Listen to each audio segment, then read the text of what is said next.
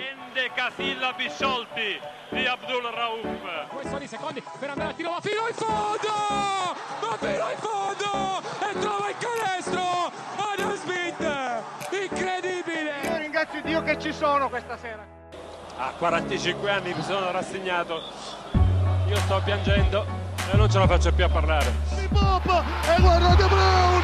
Incredibile, sbaglia! Si alza Woodward e segna! Oh, buonasera a tutti e benvenuti alla settima ormai puntata di Dintorni. Chi vi parla è Corrado e con me c'è sempre Gianluca. Ciao Gianluca. Buonasera a tutti. E con noi sempre nel nostro studio ci sono Edoardo. Ciao Edo. Ciao a tutti. E Stefano Blois. Ciao Stefano. Ciao ragazzi. Abbiamo parlato nelle scorse puntate della chiusura del campionato di Serie A2, ma la Lega Nazionale Pallacanestro si è messa in moto sui social creando un contest per far rimanere attivi i propri follower. Eh, si è creato infatti questa sfida tra le leggende di ogni squadra che partirà da 16, dai 16 migliori giocatori fino ad arrivare uno solo. La mia domanda è quindi, eh, togliendo Rauf, che sarebbe una risposta troppo scontata, chi secondo voi fino ad adesso è stato il miglior giocatore del Roseto? Io avrei voluto uno tra Marco Milic e Ansusi 6, ma eh, sono stati entrambi eliminati al primo turno. Tra l'altro, Milic in testa a testa all'ultimo voto con Valerio Amoroso. Ehm, Ansusi 6 da Remo Maggetti, quindi eh, eliminazione sacrosanta dalla, dall'uomo che ha intitolato il palazzetto. Io devo dire che non ho la conoscenza e la lungimiranza, diciamo, de- di tante vecchie stagioni e quindi voglio andare su Adam Smith che ho vissuto per un anno intero e gli ho visto fare delle cose incredibili in prima persona, quindi magari sicuramente non sono la persona più adatta per, per, per giudicare un arco di tempo molto più lungo, ma quello che ho visto fare a Smith sinceramente mi fa stare piuttosto tranquillo comunque sul votarlo. Ecco, voi non avete citato Mario Boni, eh, però io penso possa arrivare in finale magari con Rauf proprio perché il cuore rosetano si divide tra Mario Boni e eh, Rauf, quindi sarà proprio una bella finale se ci sarà la possibilità di, di disputarla virtualmente. Ecco, proprio su Mario Boni che sta per arrivare ai nostri microfoni, Edo, vuoi farci un recap delle sue stagioni dal 1999 al 2002? Uh, nella prima stagione Roseto si presentava al campionato di A2 99-2000 senza i favori del pronostico. Comincia però una bella cavalcata che ha uno dei suoi punti di svolta a dicembre quando si infortuna Paolo Moretti e a sostituirlo Michele Martinelli, allora presidente chiama Mario Boni proprio e trascina in A1 il Roseto a uno conquistata come sappiamo eh, con due giornate d'anticipo. Al primo anno di Serie A eh, Roseto centra i playoff eh, presentandosi comunque con un roster competitivo finisce all'ottavo posto con record di 16-18 e viene eliminata dai campioni d'Europa e d'Italia di quell'anno, la Virtus Bologna. L'anno successivo è quello che ricordiamo per i 37 tesseramenti. Roseto centra un'altra volta i playoff, chiudendo al nono posto e venendo eliminata 2-0 dalla Roma di Carlton Myers. Quella stagione poi apre a Roseto le porte dell'Europa. L'anno dopo eh, Roseto disputerà la ULEB Cup. Ecco, abbiamo sentito quindi eh, le stagioni di Mario Boni a Roseto dal punto di vista sportivo adesso andiamo a sentirle dalla sua voce. Prima di andare a sentire io voglio ringraziare Stefano e Edoardo che sono stati nella, in questa prima parte un po' ridotta proprio per dar spazio a Mario Boni. Eh, grazie Stefano, grazie Edo di essere stati con noi. Buonasera a tutti, alle prossime puntate. Grazie a voi ragazzi, alla prossima. E allora è arrivato il momento di sentire Super Mario che arriva subito dopo lo stacchetto a lui dedicato. Roseto è una piazza tradizionalmente eh, dove il basket si trasuda dalle pareti di ogni casa, di ogni palazzetto, di ogni campetto all'aperto. Di rabbia, di muscoli, di attributi questo canestro di Boni. Questa sera dà l'idea di segnare anche dallo spogliatoio, ma non c'è bisogno di dire altro su questo giocatore.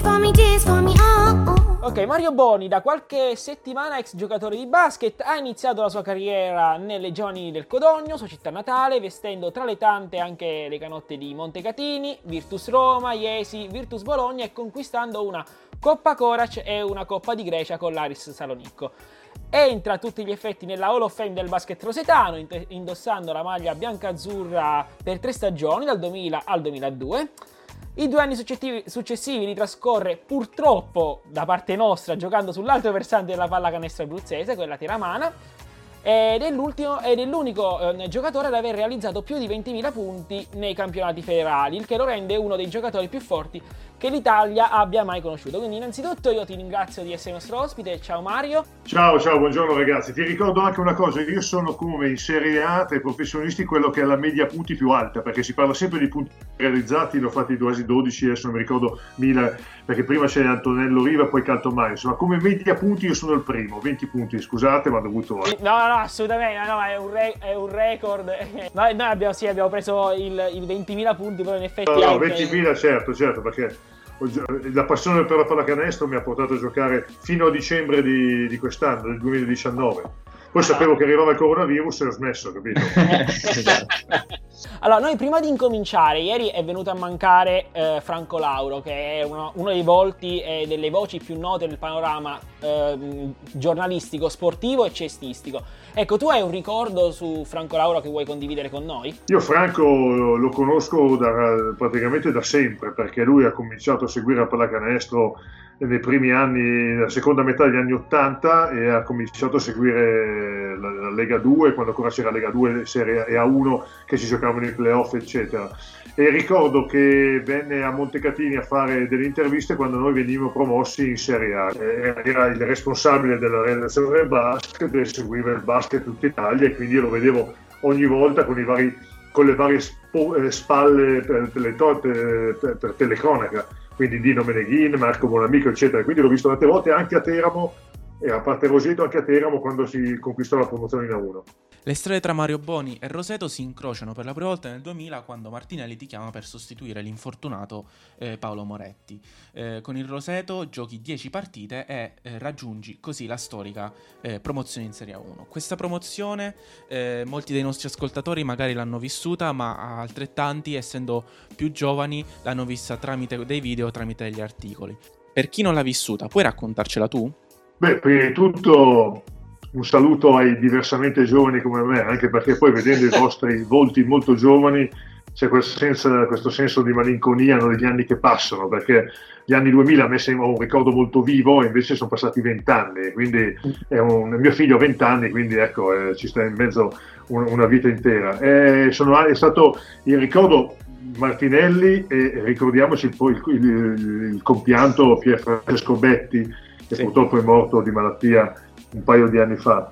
Io ricordo che io giocavo in Spagna, ero una stagione non esaltante, e sì. mi chiamò Pier, Francesco insieme a Martinelli chiedendomi di venire a giocare a Roseto, ero un po' titubante a scendere in Lega 2, però ho visto anche che Roseto era in A1 e quindi era una situazione sicuramente interessante anche per proseguire, per prolungare la carriera se fosse andato bene. Io ho sempre amato rischiare, non rimanere per forza in A1 ma eh, rischiare anche perché io ero un giocatore particolare, un attaccante, quindi non volevo fare da baglia neppure avere un, un, un ruolo eh, limitato. Ho sempre avuto grande conf- con, fiducia nei miei mezzi, volevo venire a dominare la Lega 2. Ho avuto la possibilità con Roseto, si vinse quell'anno di Lega 2, tra l'altro una squadra costruita bene con ottimi giocatori, con un ottimo allenatore quale Film Lillo e quindi arriva io a completare l'opera che era già a buon punto. Ecco, come hai citato tu, poi dopo l'anno successivo Roseto arriva in A1, siamo nella, nella stagione 2000-2001, ecco, i rositani di quella stagione lì hanno tante immagini.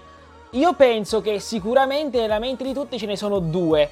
L'urlo di Mario Boni dopo Roma-Roseto vinta di due punti 78-80 e la copertina di Superbasket dedicata a Mario Boni dopo i 40 punti che hai segnato a Verona. Ecco, io volevo chiederti un commento di queste due immagini e poi se tu ne vuoi aggiungere una terza proprio di questa stagione.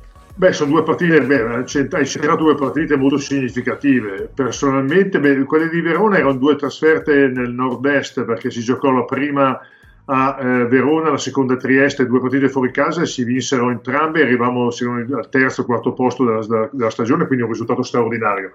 Beh, a Verona era una di quelle serate magiche, tiravo, avrei, avrei potuto tirare da, da, dagli spogliatoi, facevo canestro, mi ricordo un tiro dall'angolo che prese lo spigolo del tabellone e fece canestro da tre. Dissi, beh, allora ragazzi, qui stasera posso tirare anche una focaccina da dentro. E, e, quella è stata una partita molto molto bella, combattuta, perché ricordo che Verona di Harry Williams e Lou Bullock batté il Barcellona nell'infrasettimana di Coppa della quella settimana, cioè il mercoledì batté il Barcellona, quindi noi è stato un risultato molto importante. E a Roma invece fu una partita natalizia, sotto Natale si andò a giocare a Roma contro la squadra di Attilio Caia, una squadra sempre molto temibile, con un budget molto importante e tutti facciamo, noi facemmo una grande partita, anche di Jeff Shepard, che voi dovete ricordare, il 2001 fu una rivoluzione per il mondo della pallacanestro perché Martinelli, un po' un, un, un ribelle del mondo della pallacanestro, fece, portò Shepard da, da giudice del lavoro tribunale di Giulianova e rivoluzionò il, il, lo sport praticamente, perché da quel momento uno, uno, straniero in più, poi ci fu la completa apertura delle frontiere e così anche la Roma Calcio schierò Nakata per, per poi vincere il titolo della Roma, quindi fu una rivoluzione e noi si vinse a Roma, due partite molto, molto particolari. Poi quell'anno sfortunatamente me lo ricordo perché proprio per questo fatto andammo a giocare a Chieti in campo neutro, diciamo, perché la federazione non ce la, faccio, non ce la fece passare liscia e quindi da quel terzo posto in cui eravamo, terzo quarto, arrivavamo ottavi e eh, giocavamo i playoff contro la Virtus, campione di tutto. Ecco. Eh, ecco, c'è stata mai la possibilità di tornare a Roseto e se sì, perché non si è concretizzata? Ma il, dopodiché, dopo successe, la, la, mia storia di Roseto successe che passò la proprietà da eh, Martinelli a eh, Amadio, sì. eh, con il direttore sportivo Valerio Bianchini, con il quale io avevo un pessimo rapporto un pessimo, pessimo rapporto. Amadio mi disse che io sarei dovuto essere la bandiera di quel, di quel basket, di quel Rosetto Basket, ma nel momento che prese il Valerio Banchini come direttore sportivo capì che per me era finito e da lì si concretizzò il mio trasferimento a Teramo perché non volevo allontanarmi dall'Abruzzo nel quale mi trovavo molto bene. Quindi io sono stato quell'anno il terzo miglior realizzatore della Serie A con una stagione sì. strepitosa e andai a giocare a Teramo tu nella tua carriera sei stato a contatto con tifoserie molto calde, ricordiamo quella dell'Aris Salonico che ti ha addirittura dedicato un coro, quella della Virtus Bologna, ma anche quella bianca-azzurra che tu hai vissuto sia da alleata ma anche come nemica. Quanto influiva sulle tue prestazioni questa spinta del pubblico e quanto influisce su, sui giocatori secondo te? Straordinario, devo dire che io ho avuto la fortuna, forse mi sono anche cercato quelle piazze dove la vittoria e la sconfitta avevano un peso specifico molto molto forte, quei posti dove la tradizione del pallacanestro è, non è en passant ma è, è come dire, eh, incisa nel cuore di ogni, di ogni, persona della città in cui uno va a giocare. Roseto ne, ne, è un esempio, come la Virtus Bologna, come Salonico, come Montecatini, insomma, quelle piazze storiche dove eh, uno nasce con la pallone la pallacanestro in mano e quindi anche, sono anche molto rischiose perché eh, sai, ris- poi fa- se fai bene sei un idolo, se fai male eh, rischi di andare a casa con, eh, sì, sì. o di trovare le bombe nella macchina tagliate, quindi questo, però ho sempre amato no? la, la pressione, ho sempre amato la sfida e quindi ringrazio i tifosi rosetani che hanno anche accettato il mio trasferimento a Teramo, tanto che io ho amici sia a Teramo che a Roseto e per me quando torno in Abruzzo, che è sempre, ogni anno io torno, è per me come tornare a casa, è come la seconda o terza casa, perché io ecco, mi trovo veramente bene, ho tanti amici, ma è per me veramente a casa, quindi non ho nessun, tanto che mi piacerebbe vivere a Roseto o in Abruzzo. Ecco. Come anche Salonico, dimenticavo, tu hai citato Salonico, io ho avuto la fortuna di giocare più derby, perché Pistoia Montecatini, Roseto Teramo, ma Ares Pauk era un derby di quelli anche perché adesso dopo le Olimpiadi del 2004 in Grecia fecero il nuovo stadio del, del PAOK e invece l'Aris gioca il mitico Alexandria.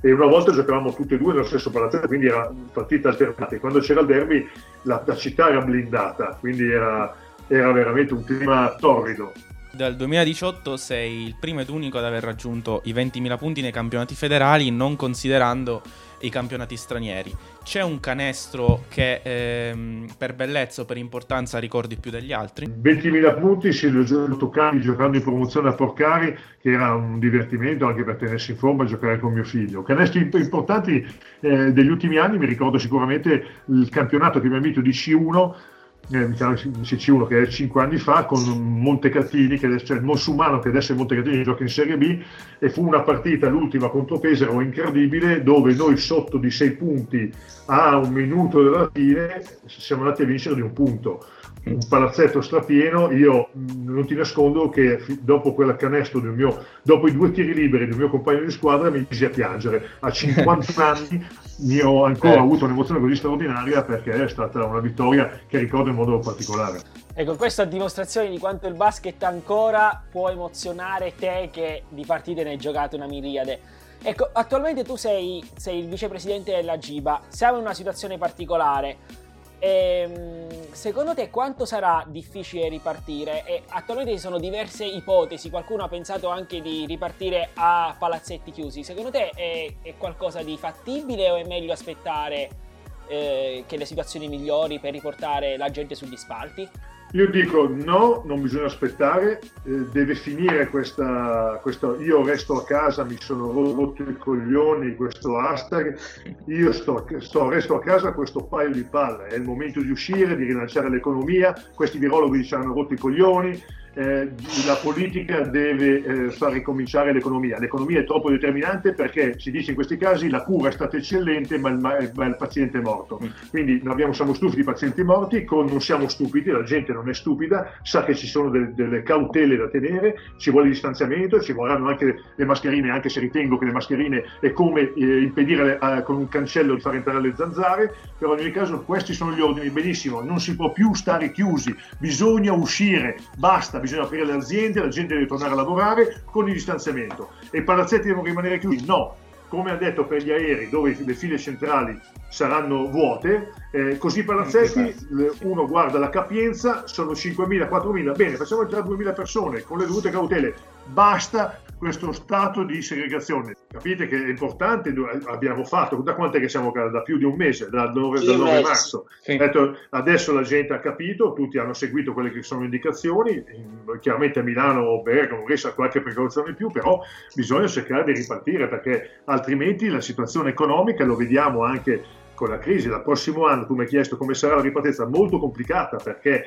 eh, le aziende non avendo fatturato, voi sapete che quando rimettere in moto eh, non basta produrre, poi ci vuole qualcuno che venda le, le cose, quindi bisogna tornare a una parvenza di normalità. È difficile, certo che è difficile, ma io grande fiducia negli italiani e nella nostra capacità di seguire quelle regole. Chiaro, il- il- l'indotto è molto importante, no? Eh, torniamo sempre a quella che è la fase economica, che non ci può essere sport se non è supportato da aziende, quindi da una fase economica importante.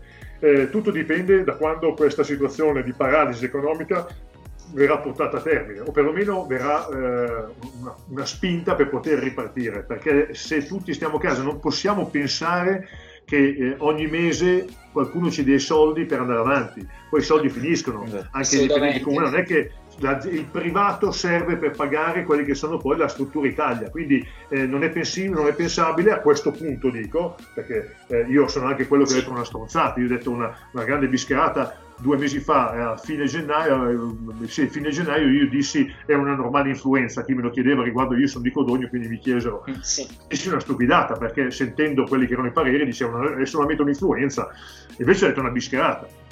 A questo punto però basta, cioè bisogna, e quindi tornando alla tua domanda, il- l'impatto economico di sponsorizzazione, le aziende hanno bisogno di vendere e quindi dopo eh, si ritornerà a sponsorizzare e tutti saremo felici e contenti. Ecco, io allora, innanzitutto ti ringrazio anche per queste opinioni che magari vanno anche, cioè sono anche diverse rispetto a quello che sentiamo ultimamente, come hai detto tu, questo stare a casa continuamente. Ti ringrazio di essere stato nostro ospite, perché sicuramente questo dà lustro a questa nostra, questa nostra piccola trasmissione che abbiamo creato. Bravi, E- bravi, vi ringrazio, vi ringrazio della, della partecipazione, molto bravi, continuate così. Io ti ringrazio e quindi saluto anche tutti i nostri ascoltatori ai quali do eh, l'invito a ascoltarci anche la prossima puntata.